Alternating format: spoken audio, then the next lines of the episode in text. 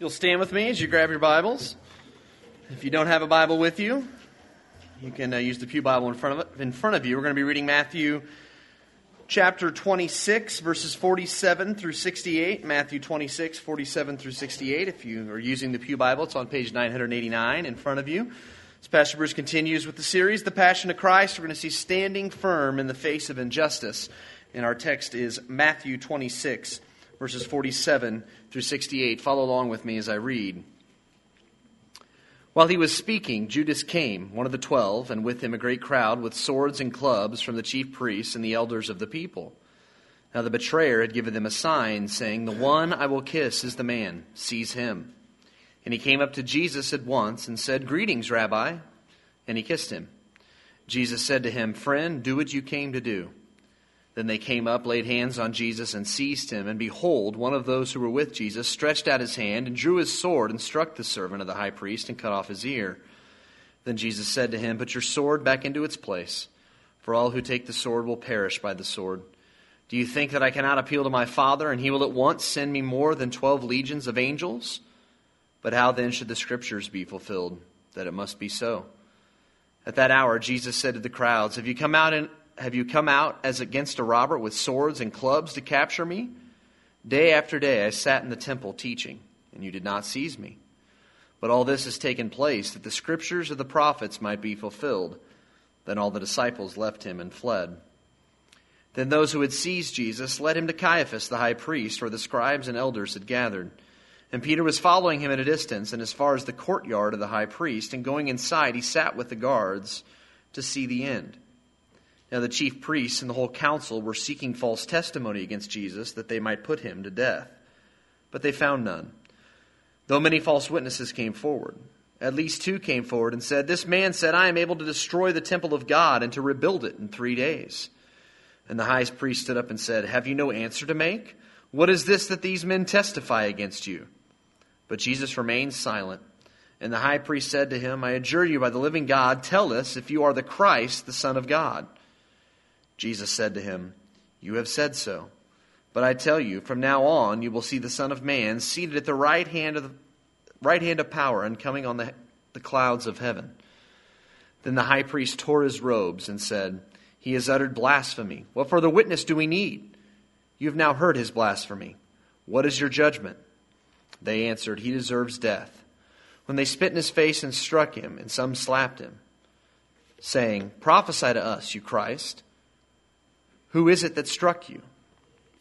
Heavenly Father, we come to you this morning and just thank you for your word. And we thank you for the passion of Christ that led him to the cross. And we thank you for your, your word and, and uh, that it, and through Christ on the cross we can be saved and reconciled to God. Open our hearts and minds to uh, just to learn and to just to be in your word and apply it to our lives. In Jesus' name, amen.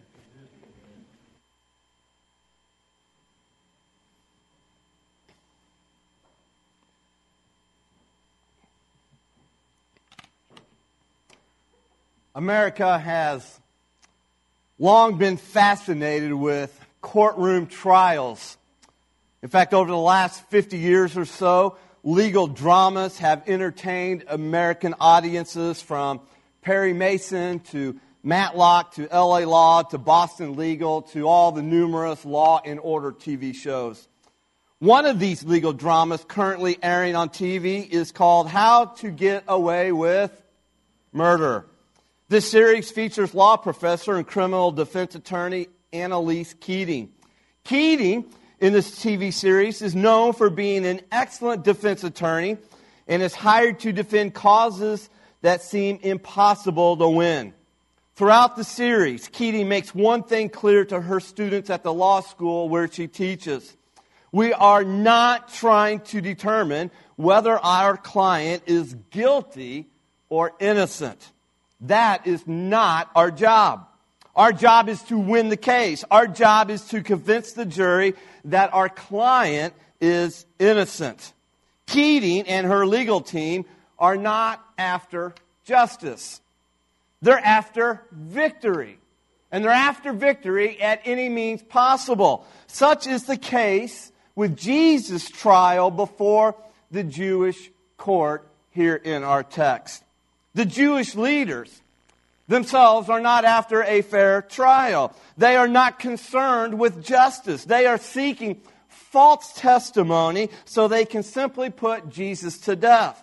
They had already predetermined the outcome of the trial before it ever began. In fact, you might remember that already earlier they had plotted together to arrest Jesus and to do so by stealth in order to have him put to death. This is the epitome of injustice.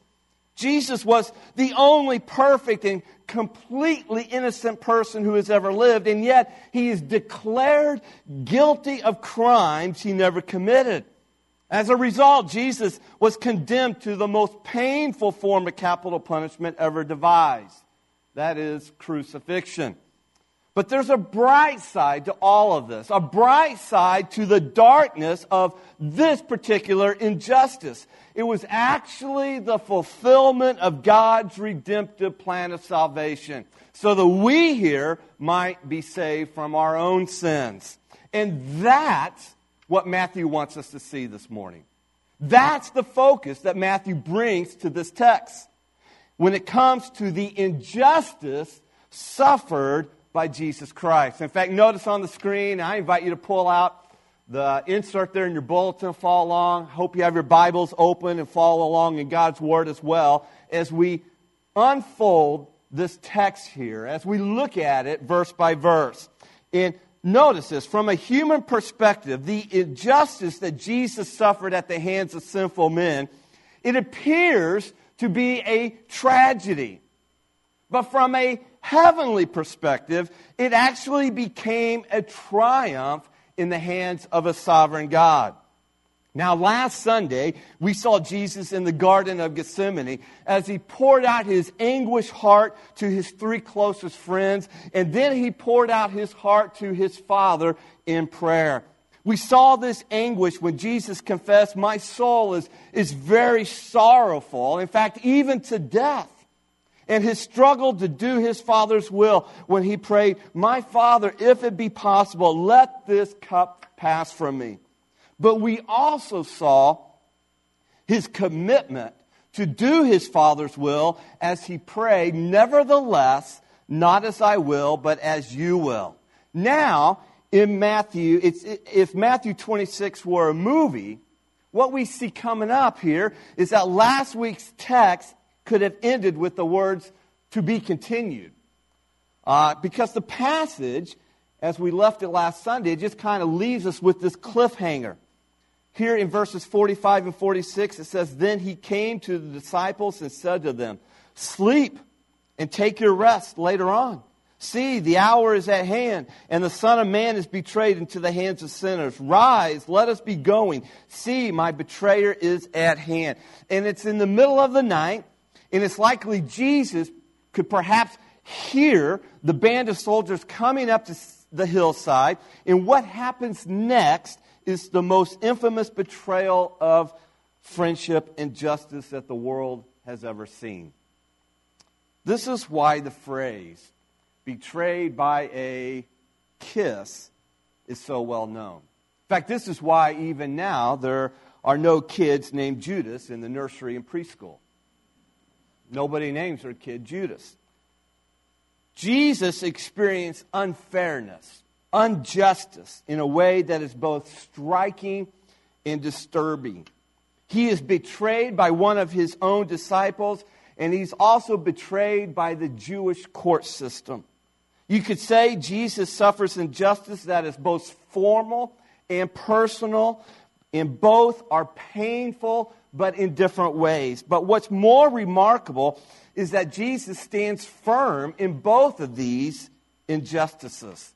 And that's what I want us to look at this morning. Notice the first injustice. It's personal for Jesus.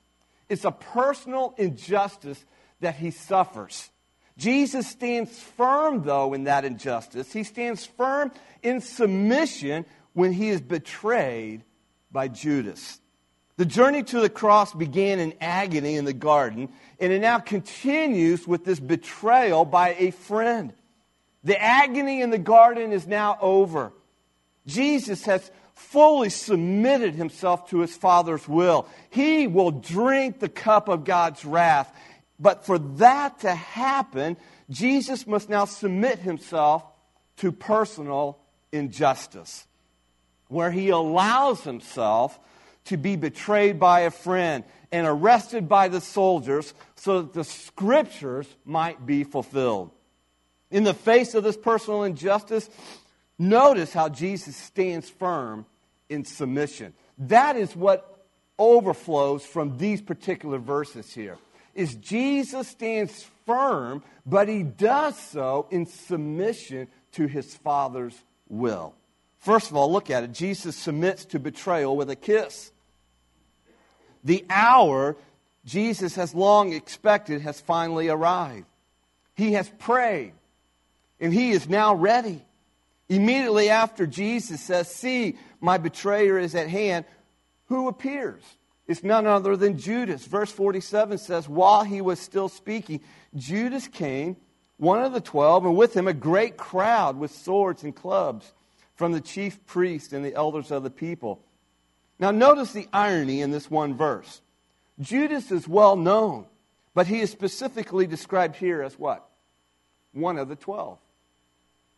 The crowd has come well armed, and it includes some of the religious leaders, from the chief priest and elders of the people. And yet, when you look at this, nothing seems right about the scene. A friend shouldn't be leading a group of religious leaders to arrest the very Son of God. But Matthew wants us to see something here. In fact, have you noticed that trend here in these verses we've been looking at, in what we're looking at here, Matthew 26 through 28? Matthew is showing us. He's wanting us to see the unfolding drama of Jesus' passion before us on his way to the cross. And again, Matthew is showing us. He wants us to see the tragedy of this very moment because it's all part of the personal injustice that the Messiah must suffer on his way to the cross. Now, we've already learned that Judas has agreed to betray Jesus for 30 pieces of silver. And now he's fulfilling his end of the deal. But it's the kiss, the kiss itself, that makes Judas so infamous. Judas arranged for a sign so that the crowd would know exactly who Jesus was. He told, told them in verse 48 the one I will kiss is the man. Seize him. Notice what Judas says and does to Jesus, though, in verse 49. This is what's really interesting. First, Judas says, Greetings, Rabbi. Now, why not just point Jesus from a, from a safe distance and whisper to the soldier next to him, Yeah, that's the guy? Why not just point him out? But to come face to face with Jesus and then say to him, Greetings, Rabbi, well, that's rather wicked. In fact, it's plain wicked. And, if the hypocritical greeting is not enough, what, is what Judas does next, next is doubly wicked. He kissed Jesus, twisting a, a greeting of friendship into a death sign. A kiss, imagine that. How insincere. What wickedness on behalf of Judas. In fact, what hypocrite of hypocrites that Judas is. But then there is Jesus. Jesus, who is standing firm in the midst of all this and who submits to all of this. What does Jesus say to his betrayer? Well, it's the shortest speech he will ever give. In verse 50, he simply says, Friend, do what you came to do. And by calling Judas friend, it is both sincere and sad at the same time. It's this, in a sense, Jesus is saying to Judas, Do you really want to go through with this? After all that we've been through, three years you've been walking with me, you've been beside me, you've been one of the 12 disciples. Do you really want to follow through with this, Judas? Jesus still loves him. He still loves him as one of his 12 and wishes that he might embrace Judas with the kiss of forgiveness and reconciliation. But Judas' kiss lingers. In fact, I can imagine it kind of lingering perhaps on the cheek of Jesus. We don't know where exactly Judas kissed Jesus, whether it was on the lips or the cheek, reminding Jesus of all the betrayals he has come to forgive or to give his life for. So Jesus submits. Why? Because it's his Father's will. He submits to the betrayal with a kiss, but number two, we also see him submitting to the arrest by the soldiers. After Judas kissed Jesus, it says in the rest of verse 50, then they came up and they laid hands on Jesus and seized him. What's interesting is the soldiers are well armed, and they're well armed with swords and clubs, it says. In other words, they are treating Jesus as an insurrectionist or even a terrorist. But it makes no sense to Jesus. This is why later on he asked them in verse 55 Have you come out as against a robber with swords and clubs to capture me? Hey, listen, day after day I sat in the temple teaching, and you did not seize me then.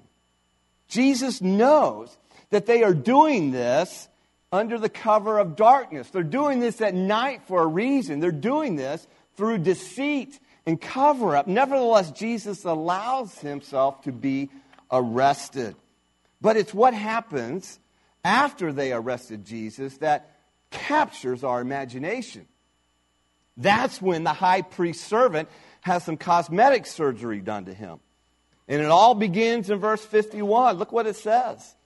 And behold, one of those who were with Jesus stretched out his hand and drew his sword and struck the servant of the high priest and cut off his ear.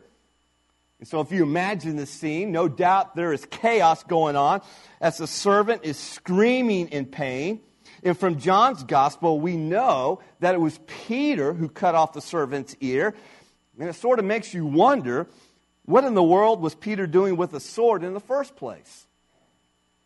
After all, Peter was a fisherman, so perhaps that was quite normal for fishermen to carry swords. Perhaps it was even for self defense. Who knows? Maybe all of the fishermen in Galilee were always packing a little heat.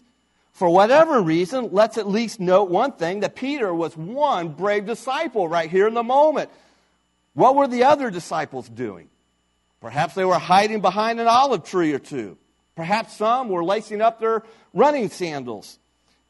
And yet, Peter acts bravely, although brashly. But he alone was courageous enough to come to Jesus' defense.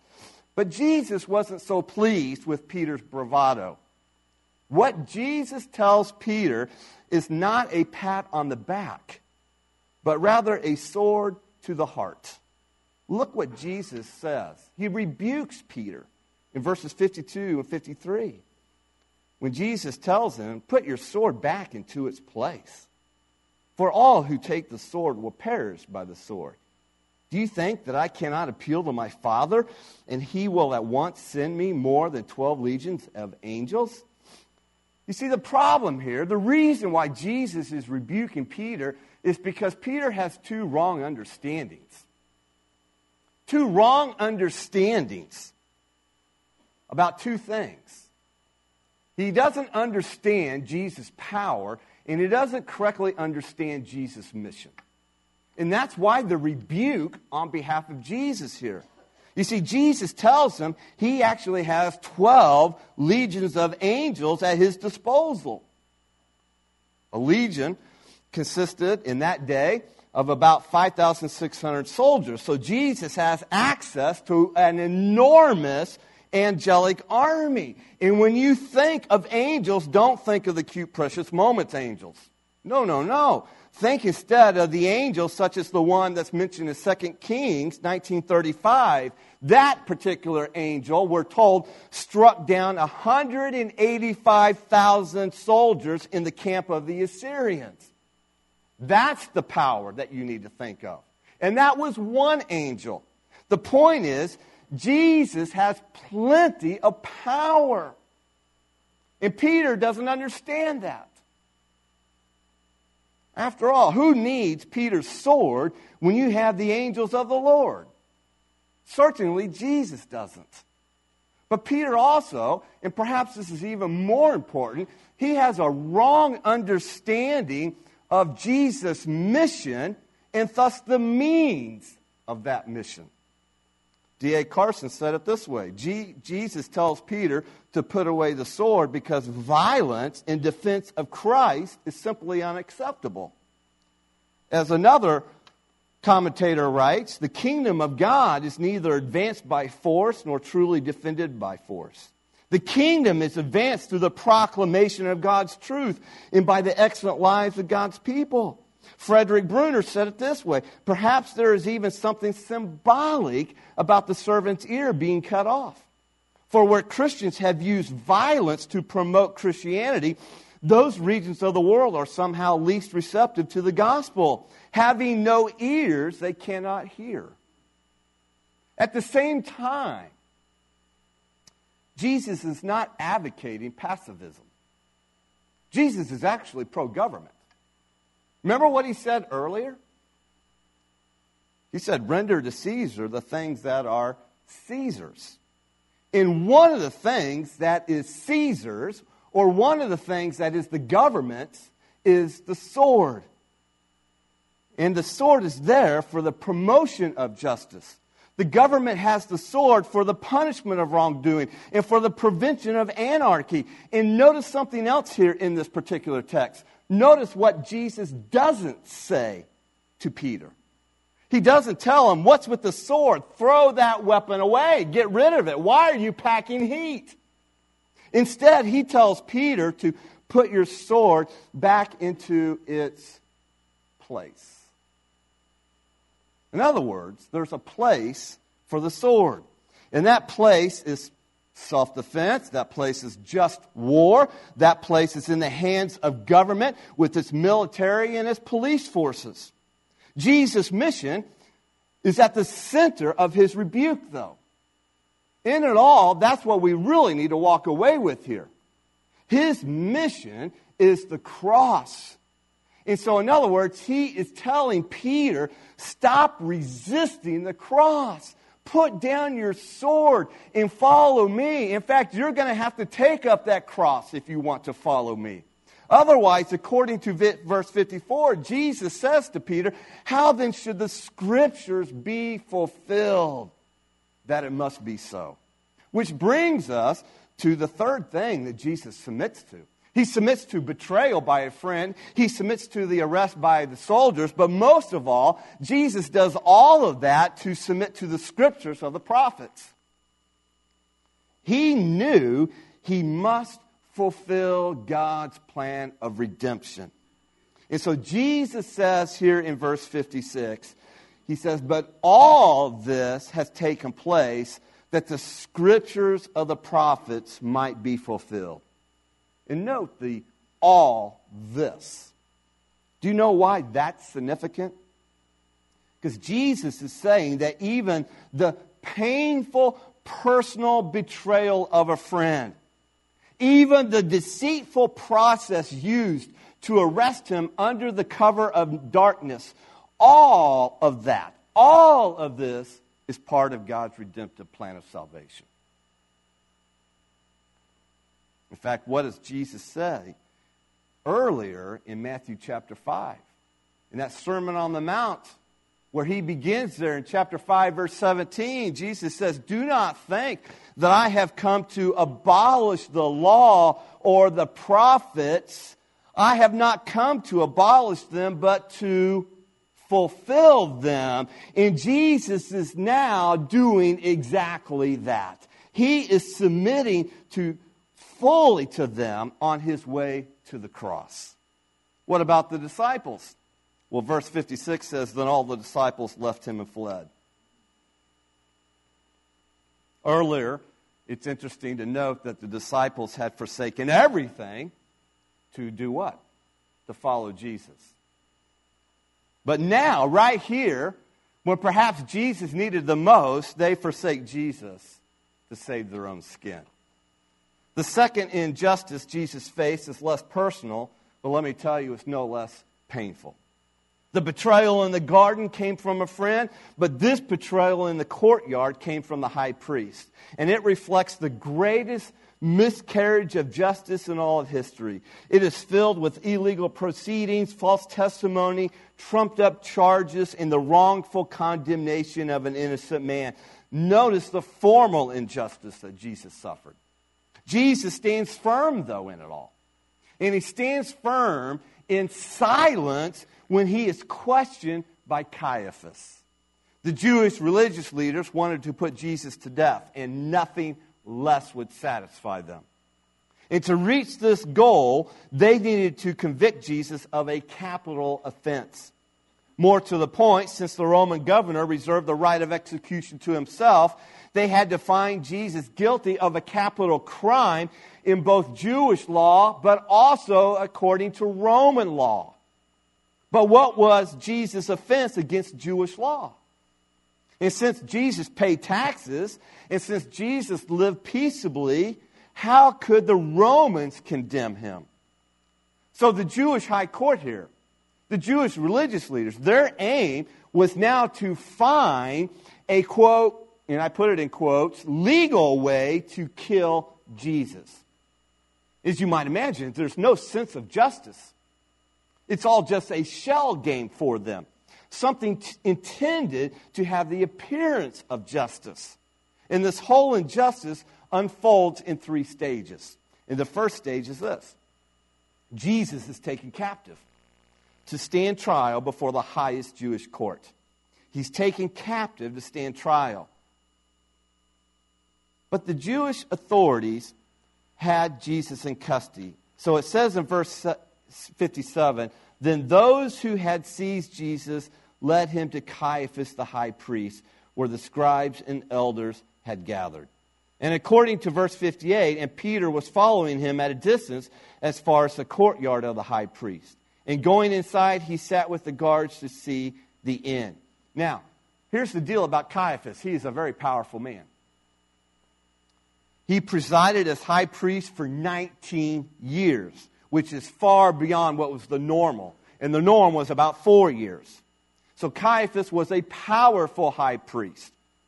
That night, an emergency meeting of what is called the council was convened in his home or in the courtyard of his home. And this council was also known as the Sanhedrin.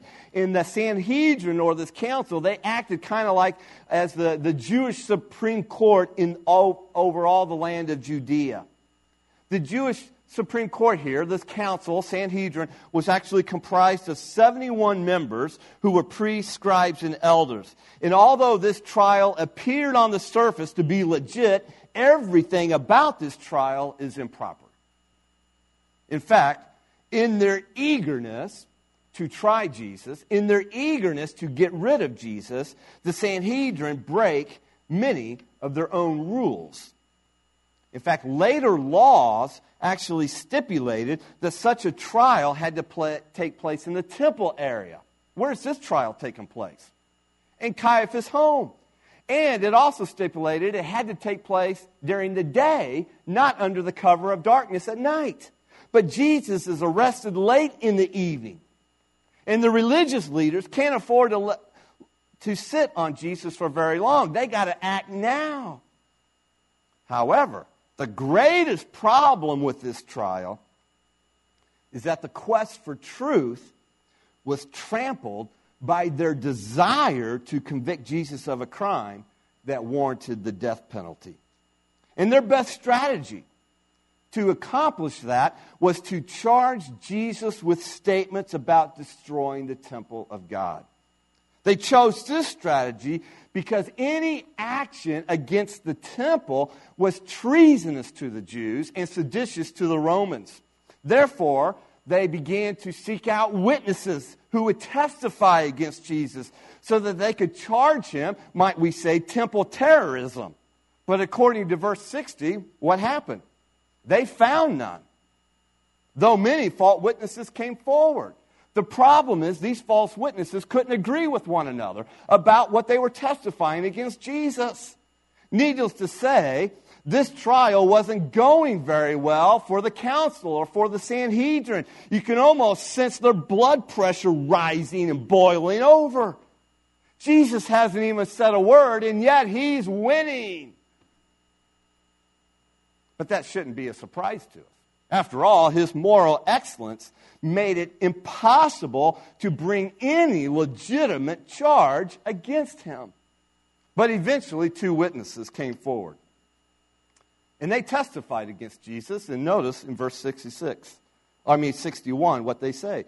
This man, pointing to Jesus, said, I am able to destroy the temple of God and to rebuild it in three days. Now, that is rather ominous because desecration of a temple in Jesus' day was a capital crime in Rome and punishable by death. Perhaps that is why the high priest at this moment stood up and said to Jesus in verse 62, Have you no answer to make? What is this that these men testify against you? But this charge being made against Jesus, it is a garbled account of hearsay and distortion of Jesus' own words. Yes, Jesus had said the temple would be destroyed. In fact, he made that statement back in Matthew chapter 24, verse 2. And much earlier than that, Jesus had said in John chapter 2, verse 19, speaking, Destroy this temple, and I will rise it again in three days. And the Jews here thought that Jesus was speaking of a literal temple, the temple in Jerusalem. But he was speaking of what? His own body. And so Jesus' words are now taken out of context. But they were still good enough for these religious leaders who were simply looking for any excuse to put Jesus to death. Now, what's remarkable in the face of all of these false accusations is how Jesus responds. Matthew specifically tells us that he remained what? Silent. Now, I don't know about you, but there's a part of me, in fact, a whole lot of part of me, that just wants to shake Jesus and say, Jesus, defend yourself here because you're in the right. So, why the silence? Well, perhaps Jesus knew it would simply accomplish nothing. After all, Jesus knew what it said in Proverbs 24 6 do not answer a fool according to his folly, or you will be like him yourself. Or perhaps more importantly, Jesus was fulfilling Isaiah's prophecy in Isaiah 53 7, where it says, He was oppressed and afflicted, yet he did not open his mouth. He was led like a lamb to the slaughter, and as a sheep before its shears is silent, so he did not open his mouth. And above all, I think what stands over all of this is Jesus' silence simply reveals his total surrender, his total submission to his Father's will in dying on the cross. Which brings us to the second stage of this trial. Jesus now confesses his identity as the Son of God. With frustration levels rising even more, Caiaphas, the high priest, now finally takes over the trial.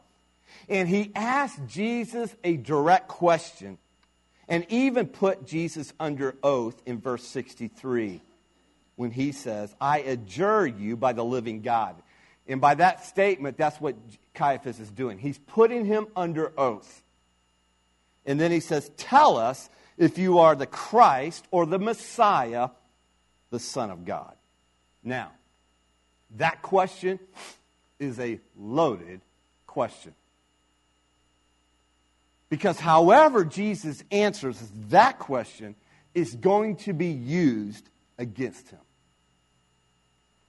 If Jesus says that he is the Christ or the Messiah, they will accuse him now of rebellion against Rome.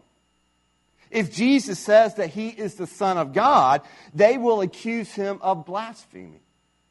So, how does Jesus respond? How would you respond? Jesus replies in verse 64 You have said so. And then here's what's interesting what Jesus says next. Because what he says next, in essence, what Jesus is doing is he doubles down on his authority, on his divinity, and on his own glory as the Son of God. In fact, look what Jesus says in the rest of verse 64. He says, I tell you, from now on, you will see the Son of Man seated at the right hand of power and coming on the clouds of heaven. And it's that bold claim that sent Caiaphas, this high priest, and all of the Sanhedrin into a frenzy. Jesus, right here, calls himself the Son of Man. And in doing so, he puts together two Old Testament passages. Psalm chapter 110, 1 speaks of God's Son sitting at God's right hand, which is the place of authority and honor and power. And Daniel 7, 3 speaks of one coming in the clouds and given dominion and glory and a kingdom. And so, in essence, when Jesus says, It is as you say, I acknowledge it that yes is correct. I am the Son of God. And then he adds to it. But what he adds, Jesus is saying, he's telling these religious leaders that while they, right now in that moment, are standing in judgment over him, there is coming a day when he will be standing in judgment over them.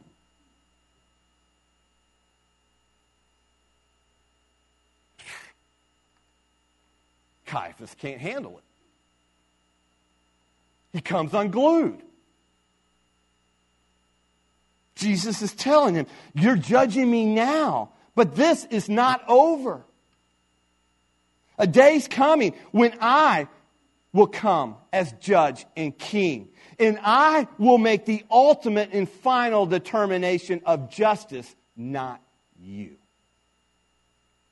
Well, now you can begin to understand why Caiaphas is such in a frenzy. After all, for 19 years, he has been sitting in judgment over God's people. And now there's one who claims to be the very Son of God, the Messiah, the Son of Man, who will one day sit in judgment over him and the rest of the world. Caiaphas can't handle it, which leads us to the third stage. Jesus is condemned for the crime of blasphemy. So, what the Sanhedrin declared, get this, to be blasphemy, Jesus himself declared to be truth. But they don't care about truth.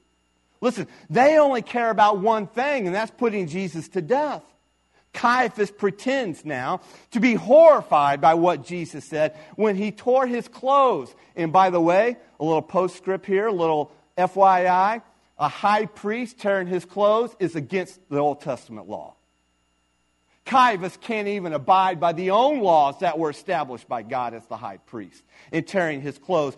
In reality, though, in tearing his clothes, he is thrilled for he can now use everything Jesus said against him. And so Caiaphas declares his own judgment. You get the idea that this court is not only the court, but they're the jury and the judge, and they declared their own verdict. And that's what Caiaphas does here. He declares his judgment in verse 65, where he says, He has uttered blasphemy. What further witnesses do we need?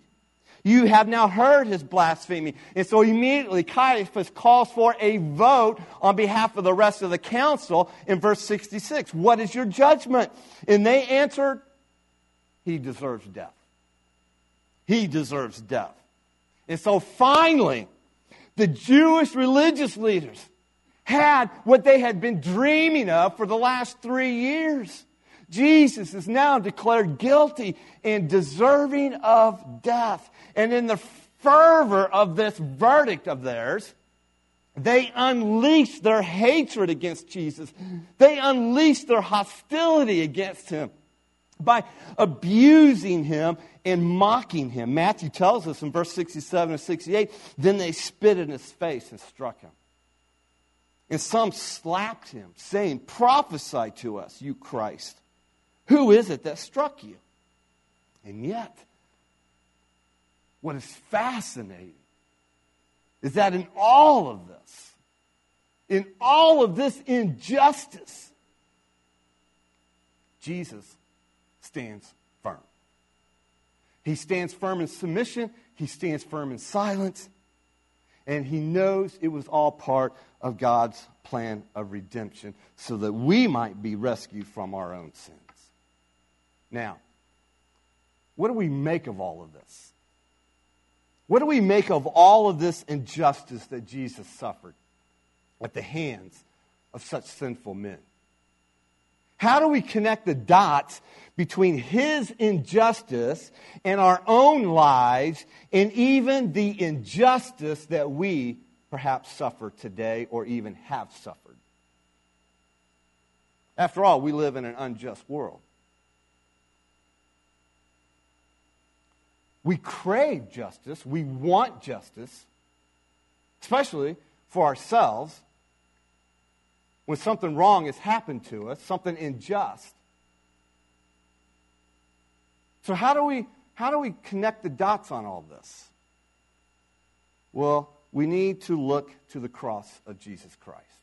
Notice this in your notes. There was never a greater injustice in history than the cross, and yet God's love for you is demonstrated most on the cross. Here's the thing to walk away with Jesus was the innocent Son of God, the Christ, the Messiah. He was falsely charged, he was unjustly executed, and he bore the wrath of sin that he did not deserve. There is nothing that could ever compare to the injustice of that moment. And so it's amazing that the most important moment in all of redemptive history includes the unjust actions of sinful people.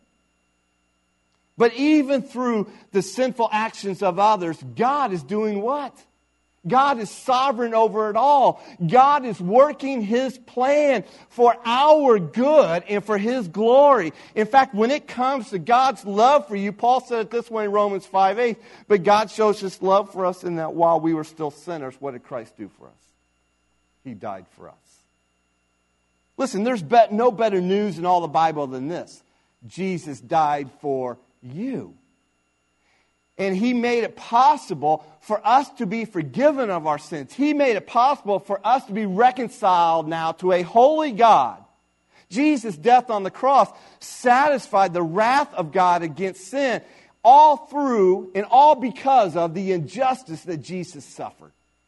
And even though injustice was all over the moment, God still used it to produce the best news ever known in the history of the world the gospel of Jesus Christ. So let me leave you with three lessons now about an unjust trial that we can walk home with.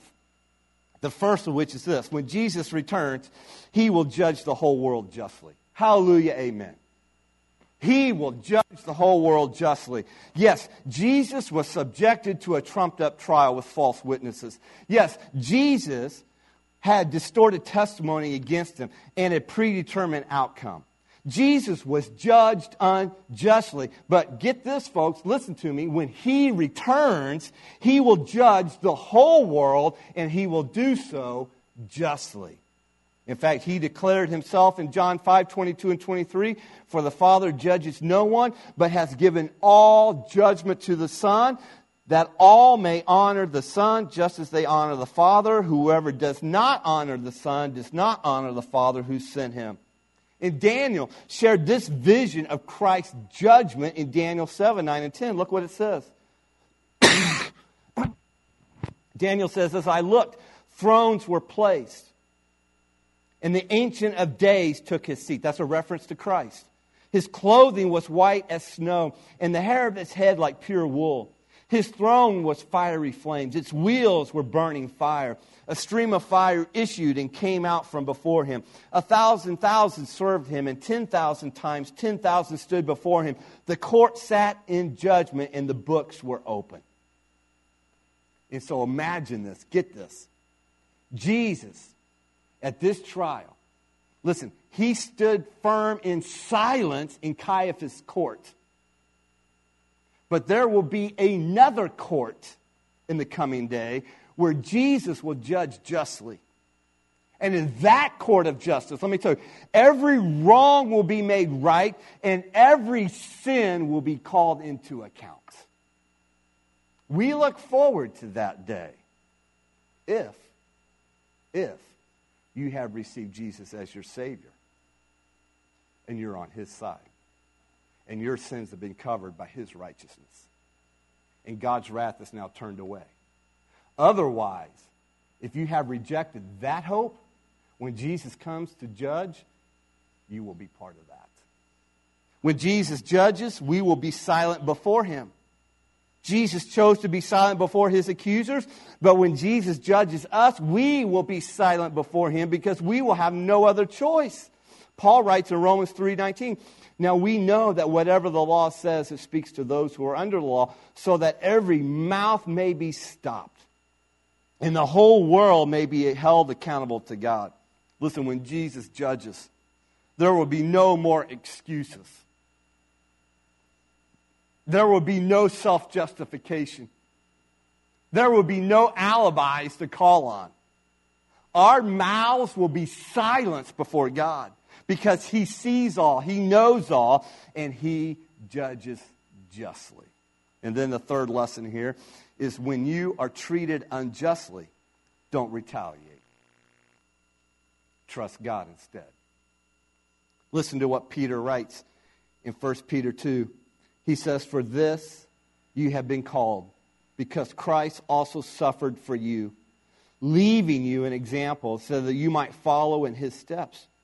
He committed no sin, neither was deceit found in his mouth. When he was reviled, he did not revile in return. When he suffered, he did not threaten, but continued, and this is the key, entrusting himself to him who judges justly. And so when you are treated unjustly, and when everything within you wants to scream for revenge, don't do it. Listen, as Christ followers, we are called to follow Christ's example. And so when you are treated unjustly, and by the way, you will be, so don't be shocked by it. Don't be surprised by it. It's part of living in an unjust world, a world that is full of sin, fallen by sin. We will be treated unjustly. And when that happens, don't retaliate. Instead, trust God, just as Jesus did. Yes, Jesus suffered injustice, and he did so at the hands of sinful people. And from a human perspective, that appears to be a tragedy. But, folks, listen to me. From a heavenly perspective, it became a triumph in the hands of a sovereign God. Ed Welch writes in his book, Shame Interrupted. He says, God was on trial, the world was judge and jury, and this was the path that Jesus chose as the way to rescue the shame. The path he chose to rescue you. The cross is the best and quickest summary of what God says to unworthy people. He always says, I love you first. Jesus stood firm. Aren't you thankful for that? He stood firm in the face of injustice for you on his way to the cross so that you might be saved from your own sins and reconciled to a holy God. Would you bow your heads with me? I want to ask you this morning have you trusted in Jesus, the Son of God? Have you trusted in Him for your salvation? Have you counted on the fact that He was condemned so that you could escape condemnation? Have you seen yourself as a sinner and seen Jesus as the one who took your place to die for your sins on the cross so that you could be set free? Listen, this morning, let me urge you if you've never trusted in Jesus Christ as your Savior and Lord to save you, man, do so today. The instrumentalists are going to play through a chorus, and while we're seated at our pews, you can cry out to the Lord in prayer to save you, to repent of your sin and ask Him to forgive you. If you have already believed in Christ, then give thanks and reaffirm your faith, putting all your hope in Jesus Christ. Heavenly Father, thank you for such amazing love that you would send your Son for us. Thank you that you demonstrated your love for us, that even while we were sinners, you died for us. Give us the grace to follow Christ's example when it comes to facing injustice in this life. Help us not to retaliate, but to trust you, knowing that when Jesus returns, he will judge justly and make all things right. It's in Christ's name we pray. Amen.